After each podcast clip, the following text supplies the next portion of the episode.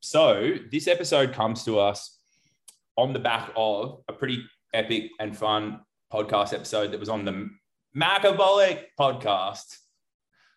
If you get that reference, that's good. If not, don't worry. Um, that was done on call out culture. And it was real cool. Um, real cool episode between Mackenzie and Tyson. They're both with us now. Welcome, gents. Welcome, Alex and Tyson. Tyson sitting down for this now. yeah, good. now sat down. We're all chill. so we got at Mackenzie Baker, at Tyson the trainer from the previous episode, touched on some really, really good points, looked at call our culture on the whole.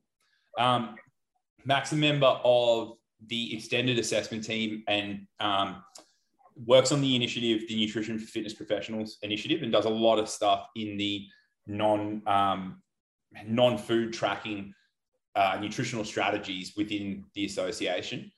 Uh, so he's privy to some, I guess, you know, like meetings that we have, team building stuff that we do within the association, um, and things where we talk about our value standards, how we want to approach things and stuff. Tice isn't really aware of it, has has, has no um, affiliation to that side of things. So, um, it, look, in the episode, it was all really positive, and um, something came up, and you know, Max talking about Tyson's approach and saying, what were you saying? He was a um, bit of a, a ninja or something. What was the term? Jeez. Um, I actually cannot recall, my man. Was, man, I recall on that one. I have not done my research, um, but there was this re- re- really good term used. You, I think it was a nutrition ninja or something like that. Yeah, uh, I, I feel like I remember nutritionist. it. it rogue nutritionist. There that's you go. It, rogue, rogue nutritionist. nutritionist. Yeah, that's it. Yeah, yeah. And so he and he he's Max like just loving the fact that Tyson's calling people out, and then Mac goes so good. at SNA, we had this meeting, and they say they want to do it like this, and then Tyson, he, he's not even heard of it, turns around and is like, you know, bless him, you know, great member for saying this. He's like, whatever SNA says, you should probably just do it. um, he's yeah. like, look, if that like this is what I do, but yeah, you should probably do that. So I think, um, look, Mac, you tried your best to remember it, but you know, it was probably a week later or whatever. So what I want to do is get on, sort of discuss what our values and standards are within, I guess, call out culture is. Um, talk about some my own personal experiences, the experiences that we've had within the body now that we're coming into year nine since this um, started as a um, you know hobby project uh, nine years ago. And so uh, I guess from first of all to kick it off, the values and standards that we have, and sort of like what we were talking about in the meeting was like we don't want to we, we don't want to stop call out culture. We just want to I, uh, really sort of qualify it. So to have certain things happen before it happens. Um, our we, we have a value of impact and legacy. So we want to impact the industry really, really positively. We want, we want to leave a legacy that's beyond, you know, if I were to stop work tomorrow, that it could continue and we could, con- and, and the mission continues. The mission being the sustainable prosperity of the profession. So that like sports nutritionists can t- continue to have a really good space and carve out a good niche for them themselves and they continue to do well within that career and enjoy it, right? So within that value, we've got a couple of standards. You know, that that's a big value. I guess, you know, we could say, what are the what's the difference between values and standards? Values are like, hey, mid to long term, this is what we want to be honoring. Standards are the things that we go, all right, if we do these things in the moment, that'll ensure us that we're being consistent with our values. So um, one of the standards that we have with that is lift others up. And so we want to make sure before we start calling people out on our end that we've given them every opportunity to lift them up and build them up, fall forwards, all that kind of stuff, before jumping to a conclusion and then going on the attack. And so it's like, you know, so I guess the easiest thing from our end um, in that situation is can we, can we, if we ask ourselves, can we answer this as a yes? Have I tried to lift them up to the best of my ability? And if the answer is yes, then it's like, we're probably not going to call them out. Um, but we're, we're probably not going to be upset if other people do, or if there's spark debate from that point as well. Um, because it's really hard to understand and ascertain if someone has rejected a positive helping hand um, to develop themselves and build themselves up more, if they've rejected that, it's really hard to say or have faith in the fact that they are actually acting within the public or their clients' best interests. So, Yes. um, the, and this is something that uh, Tyson and I chat about the other week, and um, you know, basically what we spoke about was like, dude, is it possible? Uh, and I guess this is us like playing it out now, right? Um, for the episode to like demonstrate this, right? Hey, I, you know, Tyson and I have had a conversation, you know, and like he's all on board. Basically, it was along the lines of, hey, man, do you think you could like reach out to them really positively, see if you can help them first, and then if they don't, then when you call them out, screenshot the conversation that you've at least tried to help them as well. And he was, and he was like, "Fuck yeah, of course I can." Um, that makes it even easier for me. There wasn't any hassle. Hey, I was like, yeah, like you know, when you put it to me like that, it's like it's quite easy for me to actually go about that. And I guess it isn't just going straight on the attack. It's like actually, you know, what is you know, seeing where they're coming from, and also, like I said, lifting people up first. Because at the end of the day, you know, I'm here to lift up clients. I'm here to help people online, and it's like I need to also do that to people who are also in the same you know industry and doing the same thing. Yeah, exactly. And I think one, one, one of the, just as we say this, that's a really good point. And what, what comes to mind is a central theme that you guys kept that like was in the episode was, you know, that one person thanked me because I called him out. And it's like, if we can try and before it gets to that point, and this is a big if, because a lot of people tend to not be open, but people still are, and real positive things can happen from that. But if we can help that person and lift them up, and then what the information that they're promoting then changes as a result, um, then we're not just helping that one person, we're helping that person's whole influence and network then. And so we're not looking at things from like an addition side of things, right? I've added that one person to the list of people that I've helped.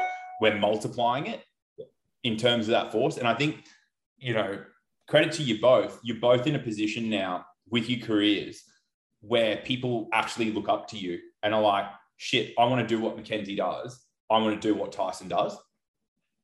If I can be like these guys, then I'm going to be kicking goals.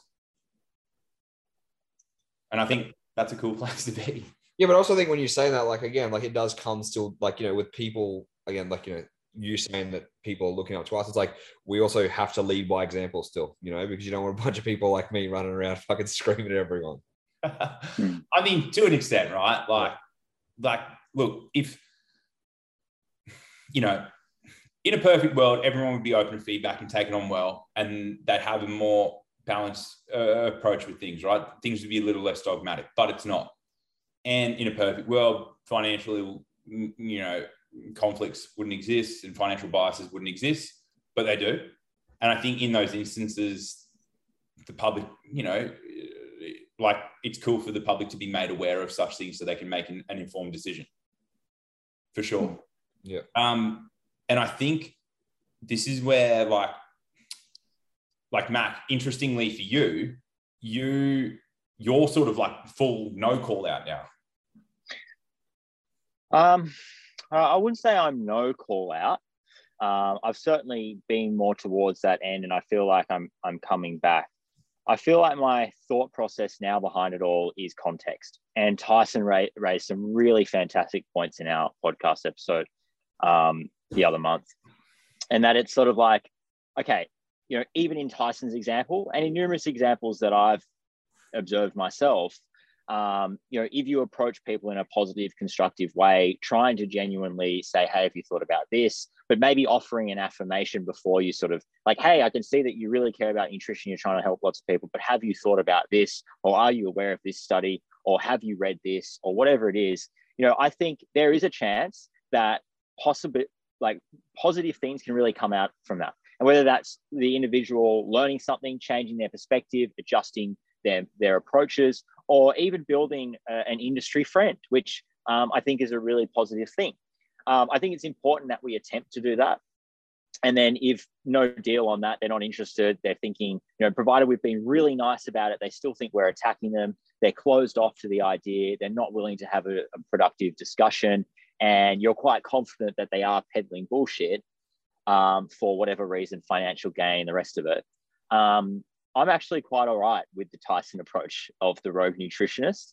Um, I think that it actually, as you sort of mentioned there before, Alex, um, the public have a right to know when someone is talking shit and spreading misleading information. Uh, because, as I always say, nutrition is not a joke. Um, it's not this little fun game where you just, oh, I'll just give people macros and it's all going to be hunky dory. Like, nutrition is some serious shit. Um, everything we do is tied back to our diet, and it's psychological, uh, it's our physical health, it's our emotional health, it's our social health. So, yeah, it's not this little fun game. You seriously, you know, misinformation, misleading information, information and advice that's going to send someone down a dark path is not an okay thing. It really isn't.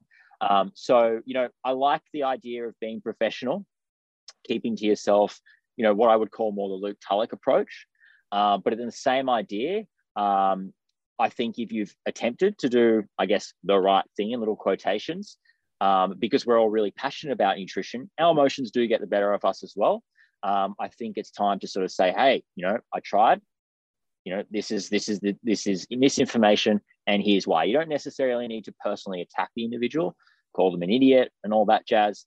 Um, I mean, you can if you want, but but yeah, I just think it's more attacking the information, not necessarily the person. Yeah, or or or, or you know, like how how certain things, like I would even I would argue that you know, if there's if there's financial conflicts involved and financial biases, then inferences can be made or suggested about the person then at that point as well. If we're talking about things that are like scientifically and, and like intellectually really unethical and lack integrity, things like falsification of data to promote a supplement or things like that, that's where I, I would say, yeah, inferences can be made for sure there, there is a certain example which you're aware of, Alex, of a big supplement company who, um, you know, has some very popular products that are promoted worldwide by influencers with massive reaches, hugely popular brand run by an Australian individual. Um, anyway, as soon as someone questions the integrity of that product, um, tries to question the validity or effectiveness of the product, it's an instant we're going to take legal action. No, blah blah blah. No, I think I think, I think you're overstating the questioning. I would say when they do a fair, robust comparison of the ingredients, so they don't have um, like this person has no financial interests in it. They're just doing a comparison. So maybe it's the same, like that you would see many a nutrition professional do online, whether it's comparing this coffee to that coffee or you know, Pepsi Max to Coke Zero, whatever it is, these two orange juices, a comparison like that, they're getting bullied with the legal stuff. Yeah. Because I, I, don't think it's just like whether they're questioning it. Like I wouldn't, I would say a comparison, like, like, like a neutral comparison isn't even any form of questioning. Yeah. And I, I do, I think I know the example that you're talking about. And yeah, for, for the individual in question there who compared the two products. It was really a case of this is what's in this product, this is what's in that product. Decide for yourself.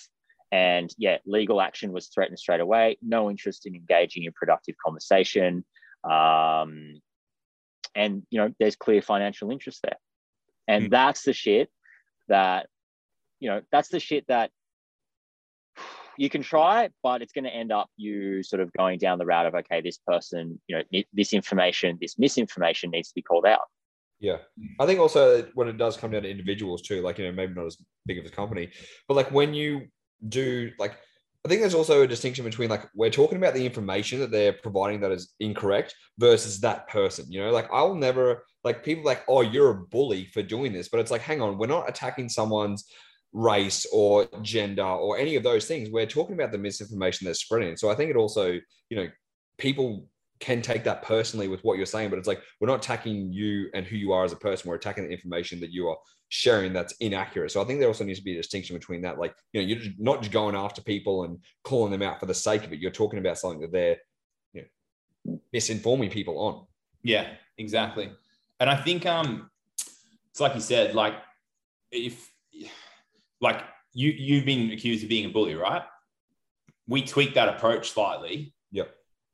in, and you know show show you positive attempts to lift them up and help them prior to, and then their complete like ignorance and like null and nil reciprocation. What's that going to do to like bullying accusation? Yeah, true. You, you're just going to see them drop significantly, right? And it's like, hey, I tried. Like yeah. at the end of the day, these people need to know. So there's like two levels. It's like it's it, it's not just the information, not the person. It's also I've also tried. Yeah. I don't know. I, I don't know what else you want me to do in this capacity. Um, and like on that, it can get pretty tiring and fatiguing to be reaching out to people all the time. Like I know I very much expect and embrace rejection. Um, you know, I'll get told, oh, so and so is doing this. And probably a couple of times a month, I'll have to reach out to someone, whether it's someone that's claiming to be a member of ours or someone that, you know, is a member of ours that doesn't know certain things, putting the wrong title, like accreditation title on or whatever it is. Um, and I go in there very much full well expecting rejection. Um, but I would say my experience is probably like 30, 35% of the time it's not. And real positive things can come from that.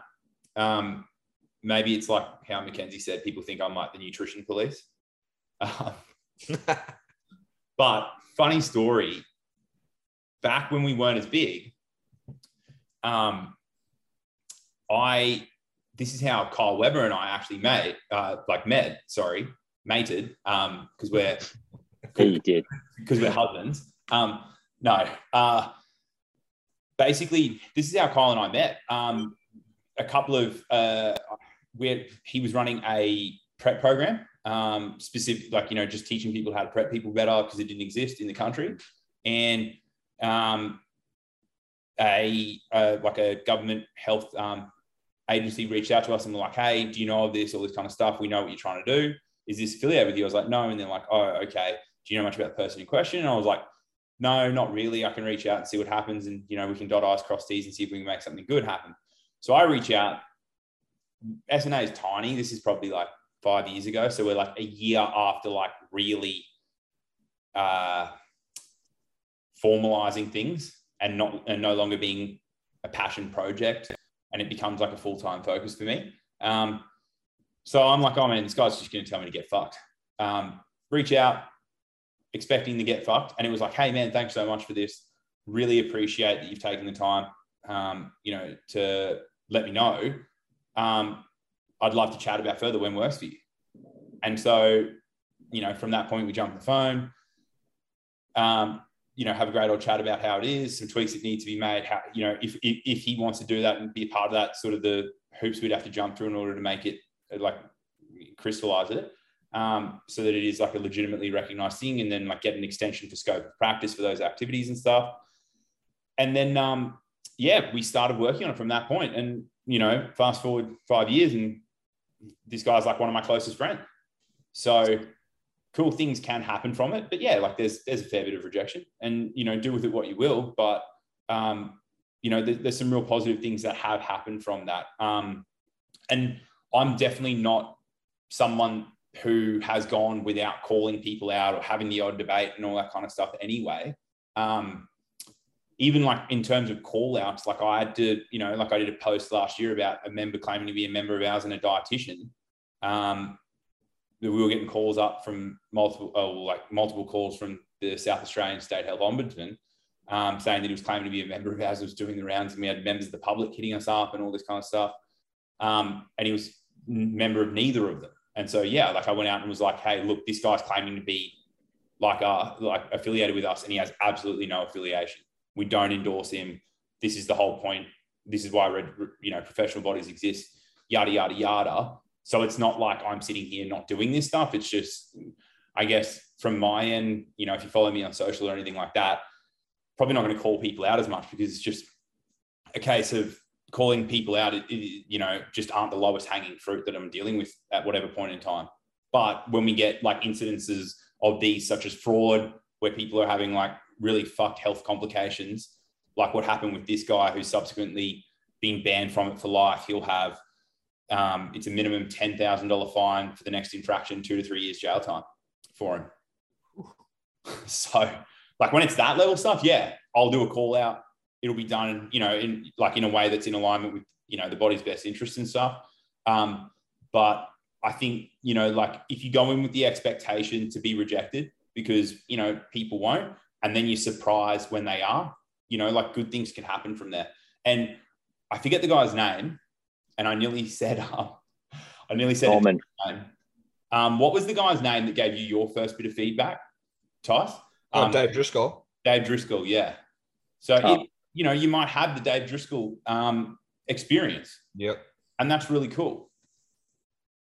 So, I guess with that though, like so, okay, so let's say I'm like theoretically, let's say you message someone because again, always trying to do the best thing first. If you message someone and it's seen but not replied, or it's not seen at all, like what would you do in that situation?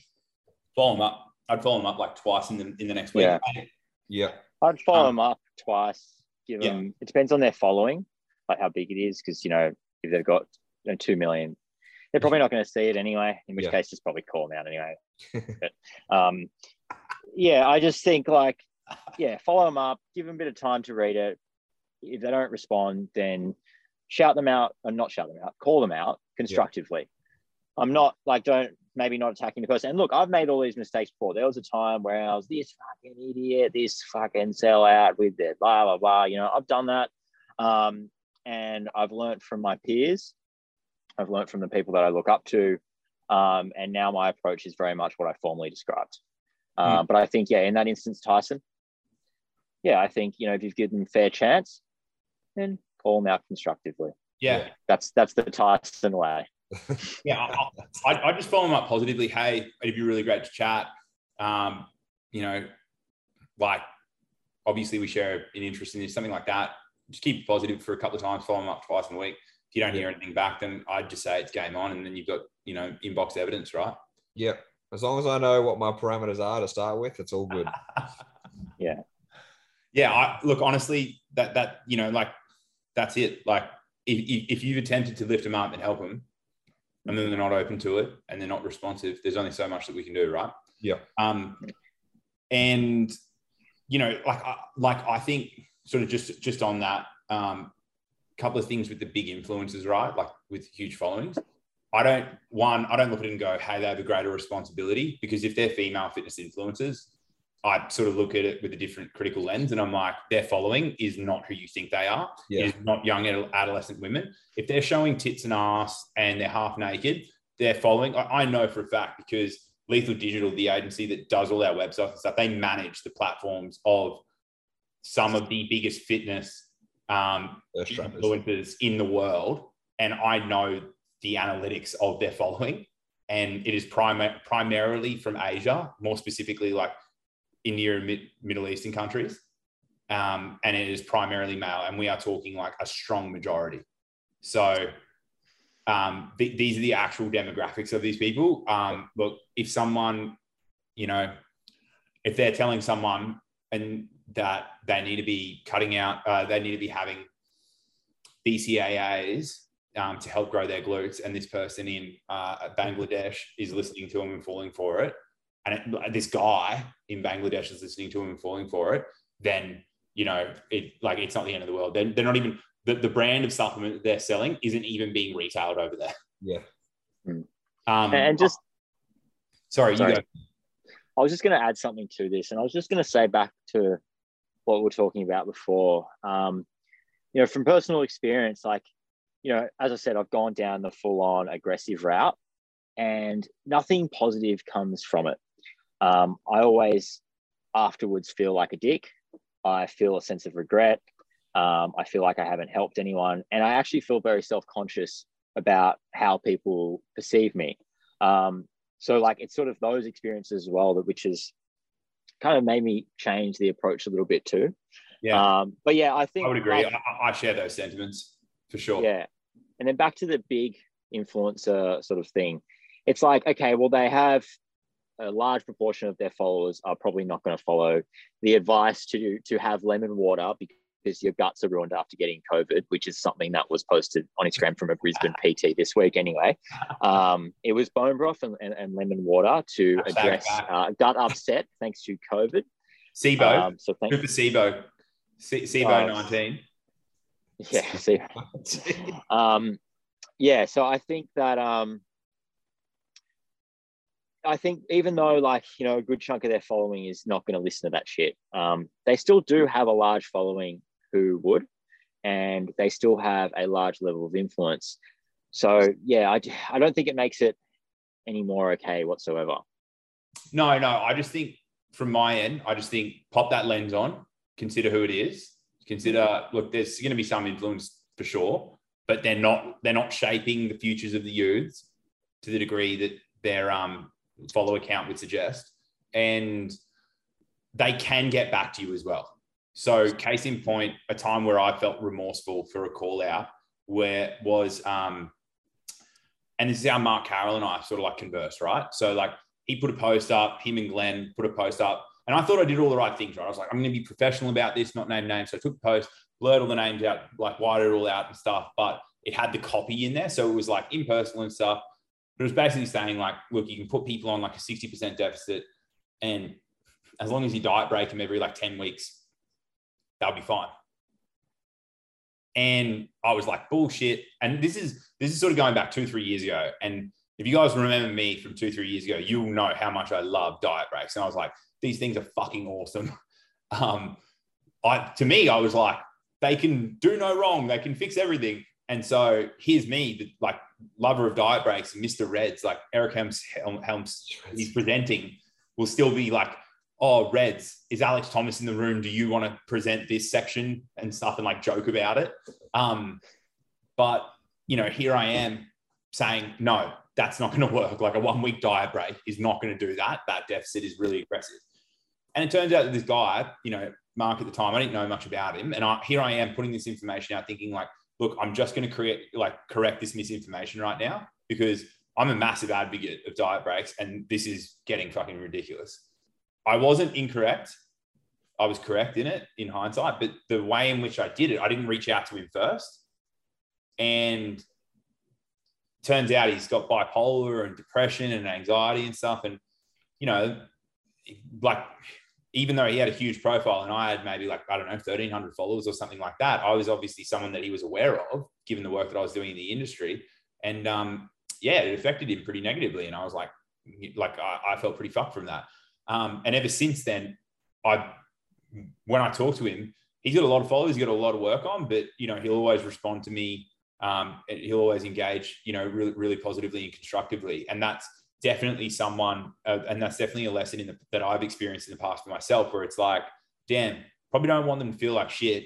If I could have reached out earlier and we established this beforehand, then it would have been better to do that. Could have spared, you know, someone going through going through their own stuff, um, uh, yeah. you know, spared them some distress. So, um, yeah, Alex, I have think- made that mistake before, man, and um, yeah, it's interesting because uh, you do feel shitty afterwards, and I think part of the reason why maybe you went straight to it, straight to the jugular, like I did, um, in in a similar instance, is that you just assume that they're not going to reply or they're not interested. Yeah, but I yeah. think we should always give people the benefit of the doubt. I yeah. think that's a bit of a guideline, or even we want to call it a rule, that I'd like to do my best to sort of follow moving forwards. Yeah, this whole sure. thing. And I think I think even I guess this is the like thing that I'd suggest as well is you know with you know when calling out and stuff, wrap it up with like a neat like wrap it up with a neat bow and like an open door. It's like hey, this is wrong. This is wrong for these reasons. I tried to reach out to explain it here's all the data to support it. Um, of course, I don't want to do this, but I'm not hearing back. So I, you know, like here I am because you know people deserve to know. Um, I'm going to tag them in it. Hopefully, I hear back from them, and hopefully, we can have something positive from it. You know, uh, like if, you if you can end it with like you know an open door in some capacity, yeah, and like by all means, it doesn't have to be as like neat and friendly as that. Like it can be like this information is fucked. I would never be saying that. And here's the research. Yeah, and it's like, and here's the research. But I've tried to reach out, but but you know, like I've tried to reach out, I haven't heard back from them. It's pretty ordinary, but maybe they haven't seen it, and maybe they don't know about this stuff. So the doors are always open because you know, like even still at that point, you don't want to burn bridges to the point where it's like, oh fuck, now this person's never going to listen to anything that I say, and now they're going to ignore that information, which is you know strongly accurate at this point in time, and could be for a very yeah. long time. Yeah, you definitely don't want to burn bridges because yeah. even though they might be complete dually right then in that moment, um, people are open to change, you know, and there is a particular company, a coaching company that's like does education hobby courses that um, look, I'm still not really on board with their shit, but geez, they've come a long way since Yeah. the, the previous sort of, you know, very Poliquin-esque stuff back in the day, your biosig, yeah, your your uh your belly fat uh, pinch site indicates that your cortisol is too big. So here uh, it's too high. So here we'll take these licorice tablets to try and address it. I'm like, Yeah, hun- Champo, 100 not tabs gonna a day. shit. 100 tabs a day. If you're not 100 tabs a day, are your hormones even optimal? Yeah. Yeah. So, um, sort of on that, I want to open up the floor to you guys because, like, we've spoken a lot about us, hate the body and stuff. Um, and this sort of ties in well because I, I have a bit of a recommendation, and like, and I think you guys will probably agree with like recommendation stuff for if people listen to this and they, they want to call someone out, something really grinds their gears. It's almost like a checklist that I'll that I'll give at the end, and I'm pretty sure you guys will agree. And half of these things will probably be there because we've learned like through our own mistakes, right?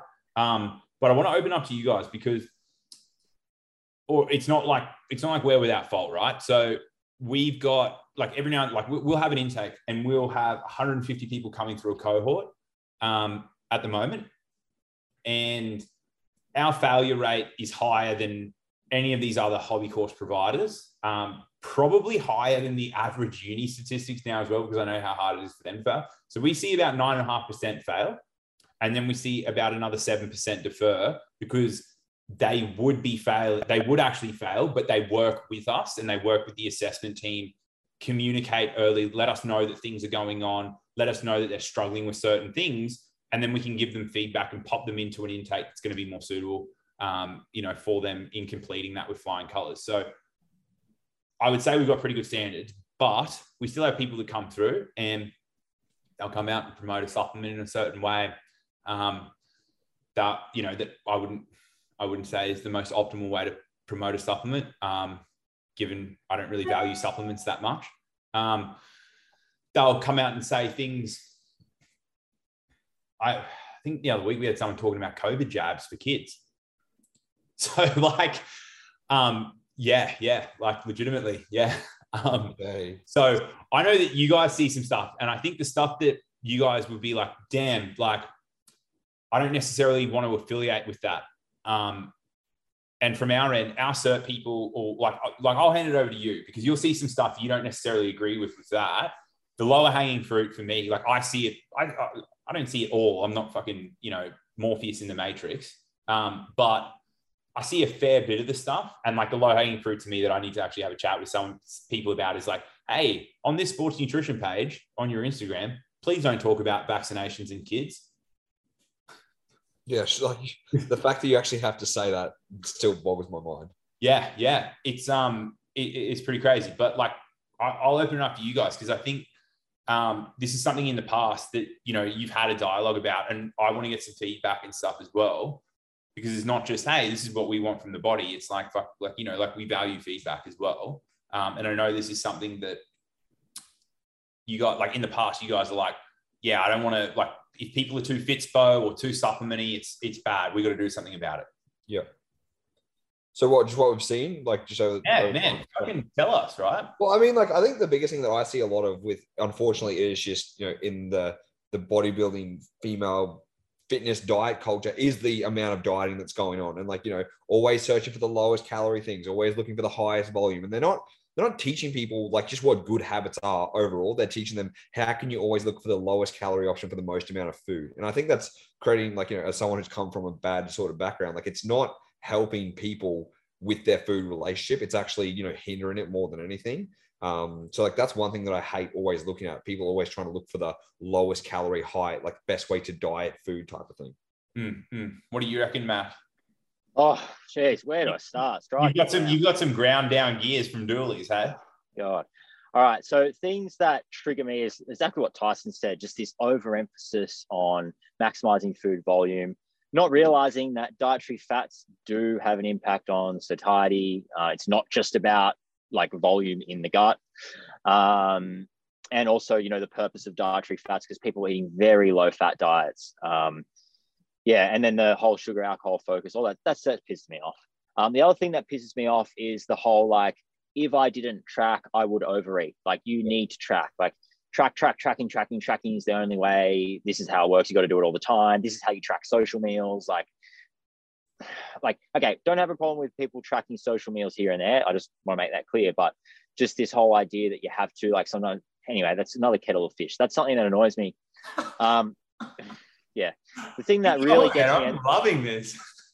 Yeah, and the whole um, oh, I tell you what, something really freaking triggers me. Oh, strike me down on this. So it's the whole. I've been seeing a gut specialist, and I have all these herb gut supplements, and I have SIBO and Candida and etc. etc. No, you've just been dieting for 18 months and you've got reds. That's why your guts are fucked, right? Did you see my post on that? I think it was last week. Yeah, I, I, I saw the first few slides of that one. Um, yeah, it's just like, and like this whole, you know, you don't know, like you're a, you're a personal trainer who's done a certificate level nutrition course. Yeah. You don't know more about the gut than the researchers who research it. You are not Dr. Gabrielle Fundaro. Yeah. Okay. You do not know more about the gut than science and medicine. Okay. So stop pushing these unvalidated treatments in quotations and like testing methods like, oh, I had a SIBO test. It's not validated. Yeah. Um, they're like called that com- stuff- they're actually they're referred to in Australia as complementary therapies, and there's no complementary therapy that's recognized in in, in Yeah. the country. So like and look, like if, if you're a dietitian, that is 100% like a like an allied health intervention. That's completely different to a complementary therapy. There is no evidence-based government or um, professional body recognition of any form of complementary therapy in the country. And look, this isn't to say that all of that stuff is a load of complete shit. Like a lot of things in nutrition, there's always a pinch of truth, uh, but rather, you know, it's the interpretation. Like carnitine's a classic example, can increase um, the Fatty acid oxidation of fats, fat fatty acid oxidation. But that doesn't mean fat loss. It's a classic sort of sim- simple thing like that.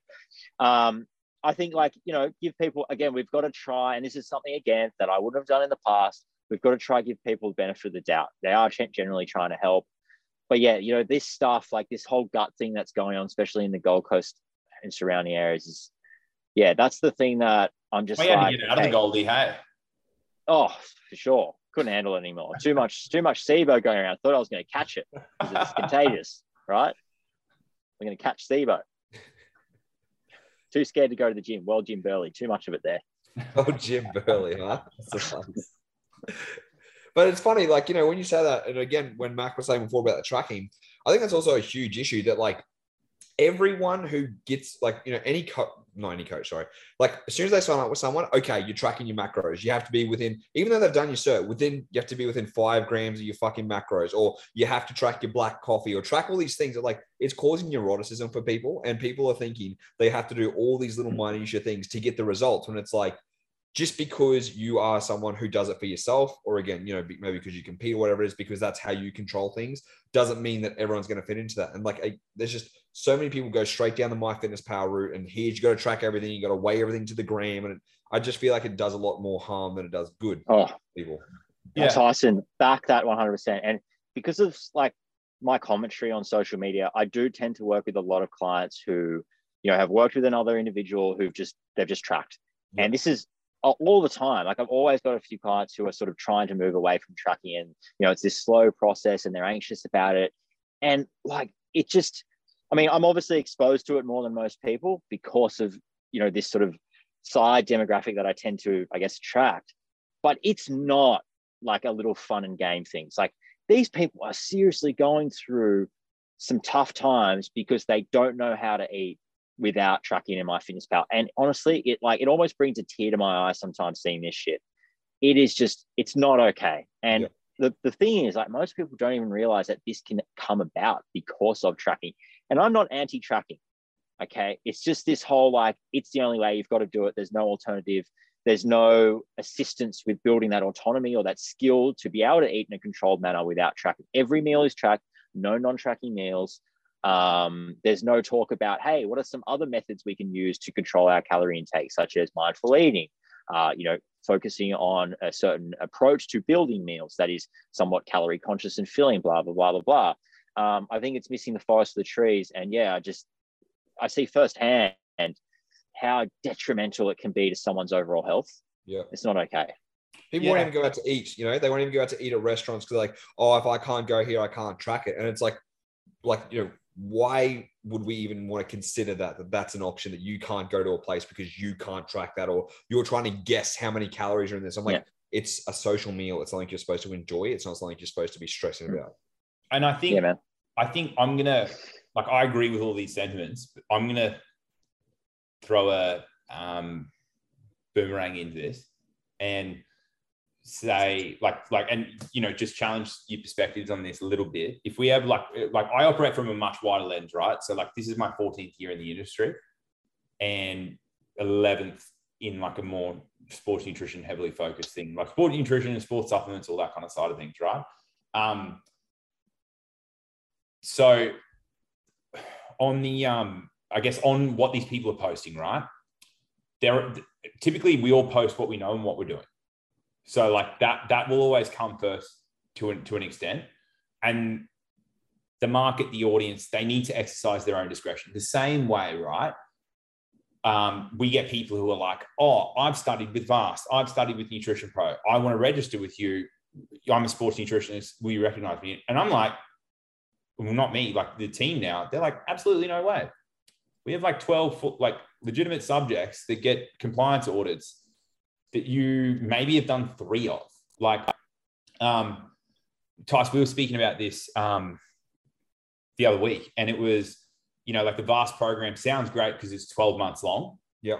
So, like, time being like a proxy. Oh, and Mackenzie, we spoke about this briefly as well. And like, the rationale is time is a proxy for competence. But when you look at the subjects, there's no exercise physiology, there's no bioenergetics, there's no applied X phys, there's not that much nutrition phys, there's not much applied nutrition in client settings, there's no actual like practical nutrition side of things, there's no research. So like how are these these people are like literally that there is like nutrition for athletes, nutrition for like the population and stuff. And there's a lot of like there's a few public health subjects as well. But it's like and because because it's a watered down version of the bachelor's in nutrition and that two and a half to three years of that program is public health stuff so of course it's going to be like that but like that doesn't that doesn't then equal competence in sports nutrition practice um, you know and referring back to the pod that i had with geordie he really emphasizes how much the applied biochem the applied x phys the applied nutrition phys and the practical exposure of those concepts is ex- like is just an absolute necessity with those things. So um, we have people saying that all the time, right? But where and they'll hit us up, but we don't go, oh, that's 100% wrong.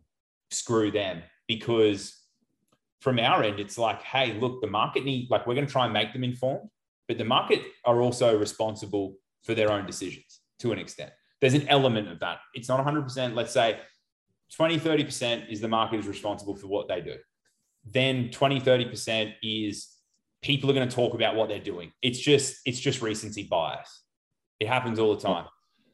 When Mac is balls deep in his surfing um, research for his thesis, you just watch his Instagram, have a little bit more nutrition for surfing considerations go out. Because it, it's just human nature. It's what we do, right? Um, I've been watching One Piece. I'm wearing a One Piece shirt. I got Luffy on me, right? Like, um, it's just sort of like that. So we sort of look at it with all those things, and then it's like, yeah, that is an incorrect statement at that volume, and there's a better way to communicate it. So like 60% is on them. They should communicate better. Hey, for my physique clients going through a prep, these are ways to navigate social eating. Yeah. I want to Yeah. caveat this at the end by saying you shouldn't be doing this in the off season, and in the off season, it's all about this stuff. And Hmm. just look at how the guys at 3DMJ, 3D Muscle Journey, talk about this stuff. It's always it's always contextualized to those things and talking about the periodization of of these tools and principles, right? So Hmm. there's that. So from our end, I guess from a body's end, then this is like a big thing um, from mine, and we, we were talking about it beforehand, was the distinction between someone who's provisionally accredited and openly accredited. And we as a collective, you know, the members and how we talk about ourselves professionally need to do a better job at communicating that because and like communicating that difference because if it, if they're provisionally accredited and they're saying that stuff then I want to give them the space over the next year, two, three years during that provisional period to fall forwards. But and then to pick themselves back up and make some mistakes because we don't learn. So there's only certain lessons yeah. that we learn from making mistakes. Mm. Yep. But there's also there's also a line, and if all they're doing is saying that and it's completely disordered, or like we had when that you know SIBO expert and gut health expert was doing the program to do it, and then she was disagreeing with digestive physiology from a textbook. It's like, hey, that's the line. You just crossed it.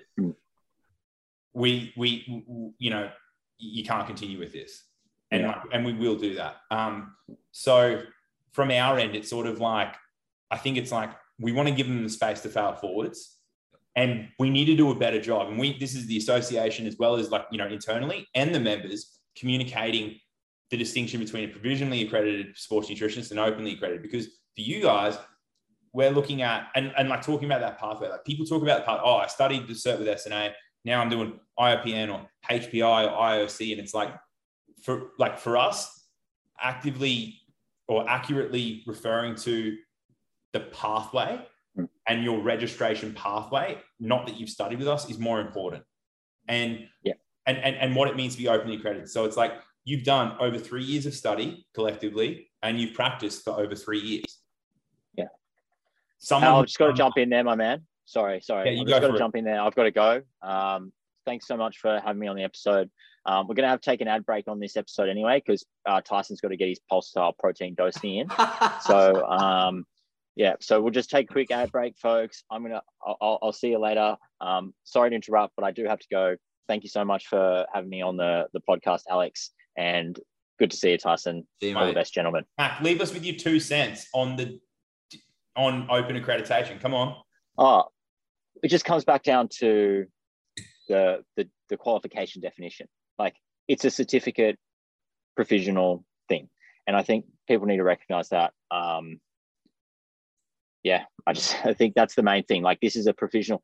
You know, if you want to go to that level, go and do the full the full feature. Go and get open. How how long did you study for, and how long did you work for in the industry before you were openly accredited? I'd say three years. I'd say. I would I'd say you were almost four by the time you got open. Yeah. Oh, I would have done it quicker. I would have done it quicker if I knew, but you yeah. know, I didn't really know about SNA, and SNA was really new when I started. Yeah. I think if it was these days, I probably would have been right onto it and kind of quick. I'd be at the open level much quicker. Yeah. All right. Thanks, man. Appreciate it. Thank you, gents. Have See a good day.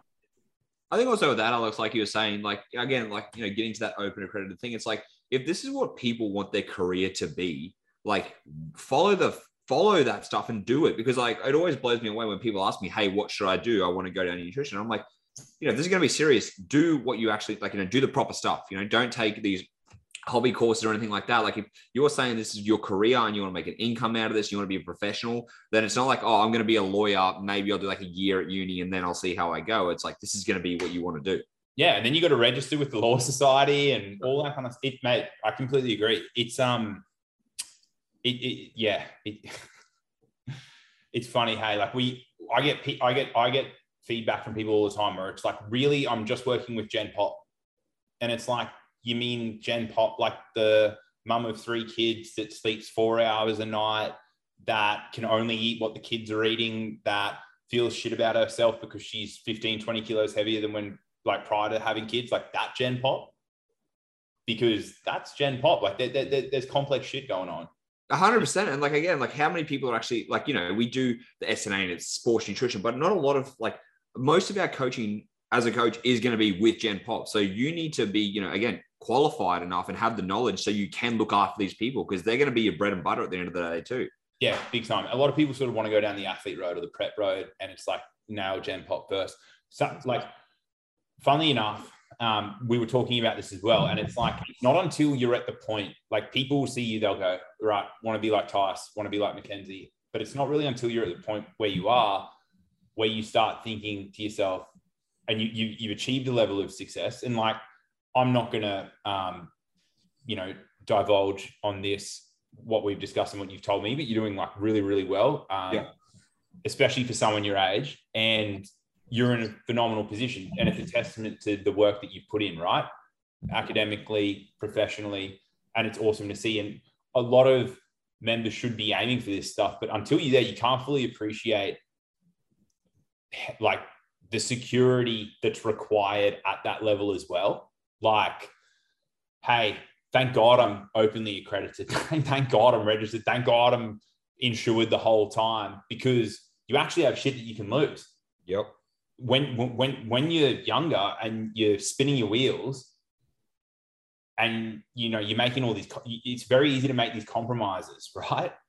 But then once you're like doing pretty well, and like you said, like if this is going to be a career, like if this is going to be a career, you need to start with the end in mind. Like fucking make sure you're dotting these I's and crossing your T's. And if this is your career, why the hell do you want to be settling for a minimum standard in a certificate? It, like it blows my mind.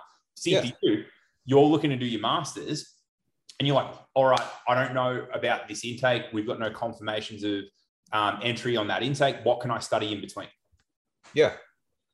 And again, there's like, there's no eh, like, people like, oh, why do you keep studying? It's like, it's for, obviously for my knowledge, but it's just like, you know, the more that you understand as a practitioner in this, like, the more you are able to help people, you know, because there's, there's always something, there's always more things you can learn, obviously, but it's like, you know, you may pick up one piece of information from one course, and that's the only piece of information you pick up, but it helps you with all your other clients, like one thing that you get. So I think always people think like, why do you keep trying to learn? It's like, well, what else are you supposed to do? This is your career. You should always be learning because this is your profession. This is the hours you're going to be spending doing. yeah, it, it doesn't make sense to a lot of people on the entry, and they will look for like a quick fix, a shortcut, path of least resistance. But I, like I say this all the time, it's like if that's what you're looking for, and you take that road, I can guarantee you, you are going to be struggling with clients Yep. who are going to be giving like who are going to be matching you with that same level of energy and intent, because that's all you're going to be attracting. Because you can't be real with yourself first to accept certain things, make peace with delayed gratification, make peace with the fact that, you know, certain things, having good things takes time um, and takes a lot of hard work as well. So, um, yeah, I think sort of circling, you know, taking all that in mind, we can circle back to the recommendations. Um, on call outs, right? My recommendations, this is what I was saying, I reckon, like most people you, you, you'll agree with is okay, we reach out and we try and lift them up first and we have multiple attempts. We expect rejection, but if, you know, prepare for the worst, the best happens. We get some real positive stuff. And if we can, if we, when we get that change, then we're helping them and their audience as well as not just that person from a call out. So we're looking at multiplication and not addition in that, in that setting of like people that we're helping. Yep. Um, then second thing is we can leave the doors open at the end. So that way there's like go ham. If they're wrong, you know, say they're wrong and why. But if we can leave the door open so that way there's a constructive relationship at the end um, and somewhere where they can still learn and have access to information, then that's awesome. And I think my third caveat that I would recommend to people is wait till you're openly accredited before you start doing this stuff Yeah. Yeah. um, because I feel like you'll see it all the time, right? Like fresh grads will come and it's just that little bit of Dunning Kruger. And we've all Yeah. experienced it within ourselves. Like that's probably when we were like the most like aggressive. Whereas now it's like if you're going to do a call out, it's a lot more tempered. Yeah. So like if you can refrain until you're openly accredited, you finish your grad dip, you've got a couple of years experience practicing in the field, you've been in the trenches, but then you also have that applied knowledge. You, you've done like some, you know, decent level research. Your your biochem and physiology is through the roof. Then, in the event that a healthy debate sparks, you can actually engage in a oh shit in a constructive capacity. You can actually engage in a constructive capacity. Yeah, I, I think you're 100 percent right because like one thing that again, like you know, with I always when I go to not attack, but to call someone out. It's like I make sure I know exactly what I'm saying, and the research is there to back me up with what I'm going to say. Because again, you can look like a an idiot if you go and say something to someone and you're actually incorrect. And you know, like you said, as like provision, like on your provisionals, it's just you're still learning things as you go. And so it's like maybe focus more on yourself and trying to learn and get better at that before you start looking at other people. Because you know, glass houses at the end of the day too. You can't throw rocks through glass houses. Yeah, yeah, and like that's the thing. Like like like like I hope for everyone listening today, um, they can sort of take away, I guess, look our perspective on it. Um, what we'd like to encourage, the fact like I, like have a clear understanding on the values and standards that that we want to have in the industry and the impact that we want to have and how we want to go about it. We really just want to lift people up. If at the end of the day everyone is approaching things in in a really uh, moderate, like not really, but like a moderately critically appraised capacity with an open mind, that'd be a really good thing to see. If the information that we start seeing as well is just like the bigger rocks, right? Like just eat more plants. Yeah. That'd be phenomenal as well. Um, and then people can sort of start understanding, I guess that, you know, that like certain things, you know, can be great in the short term, but they may have some long-term consequences to them. And um, if we can get you know do a better job of uh, you know both collectively the members and the association itself of communicating that distinction between a provisionally accredited sports nutritionist and an openly accredited sports nutritionist um, and, and, and I guess that you know the difference between those levels and the standards that sort of come with that that'd be a really cool thing. Yeah, I think also just for coaches too, like like you were saying before, like have that long term thing in mind where you know, if this is going to be something you want to build up and make your career, and you know, if you do want to go down this route of, you know, kind of being a leader, then just put in the time and effort to like it is going to take time and effort. You know, like I said, your professionals is three years, okay, then you go to open, so it's like you've got to make sure during that three, this is not just three years and then okay, I'm open it, I'm open credit. That's all it is. Like this is something you're going to have to keep putting work into all the time to be a good coach. Mm.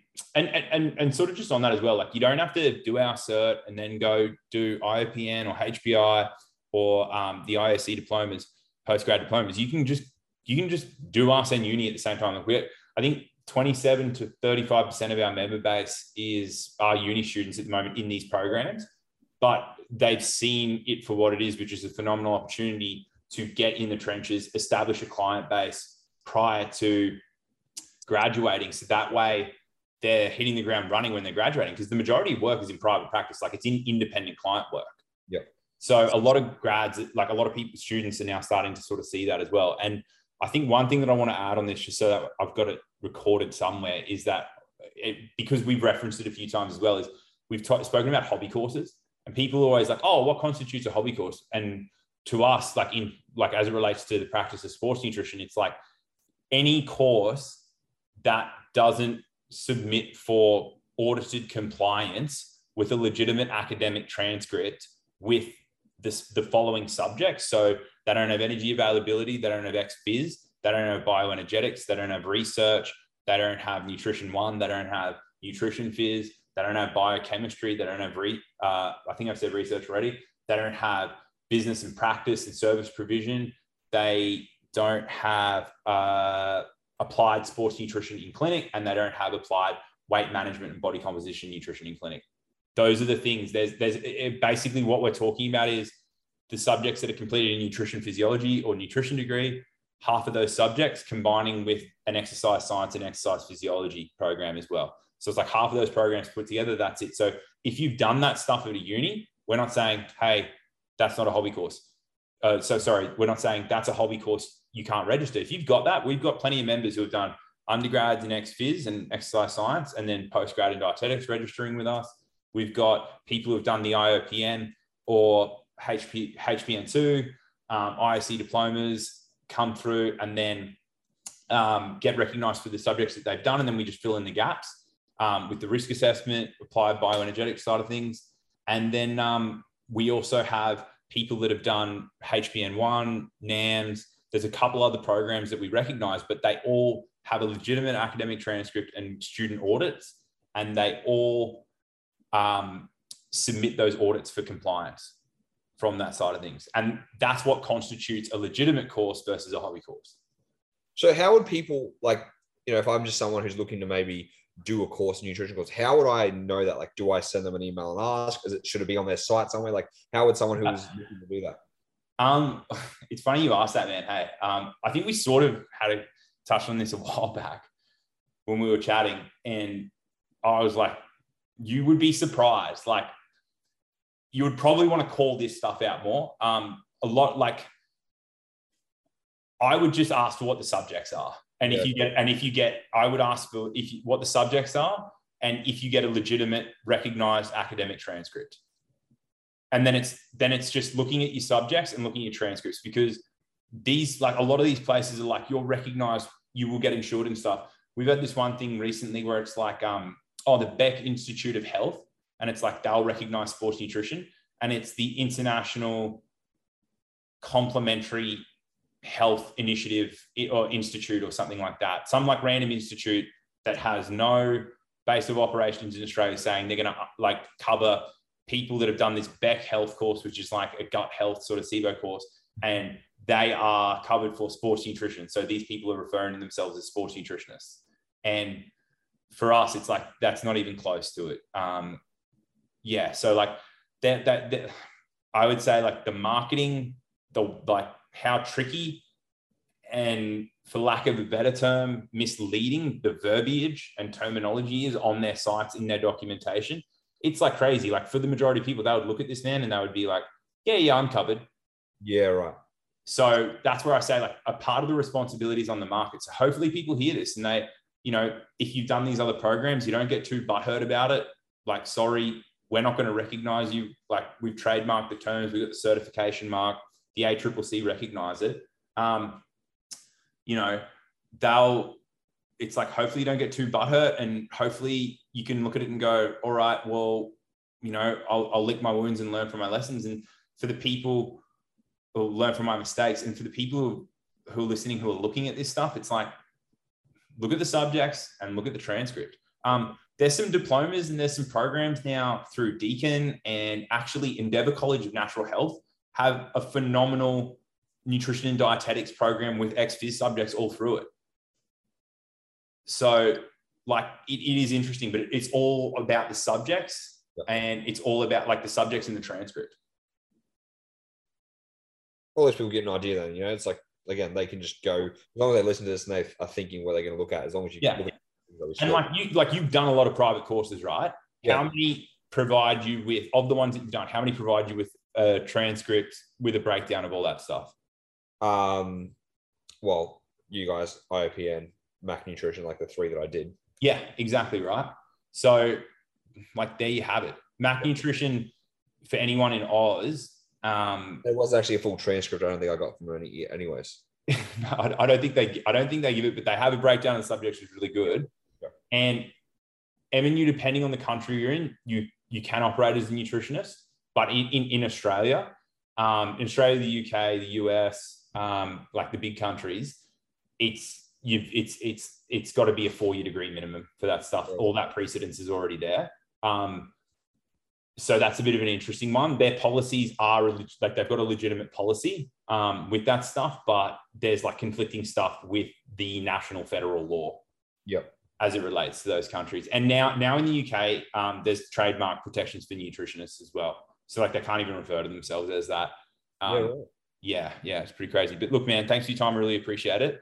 Um, I think what we're going to do is you and I are probably going to circle back and have a chat about in the coming months. You know, probably have a chat chats about stuff that people should be considering um, from the career side of things. Like we touched on it to begin with, but you know, you're now at a point where you're in the precipice of like really thinking sort of like long term you know how i'm going to be how i'm going to structure my career to set my life up and these are the things that i want these are the conversations that i want to have more about to start stimulating people's thought processes within our member base and our audience as well because it's definitely something that's not touched on enough. Yeah 100% thanks bro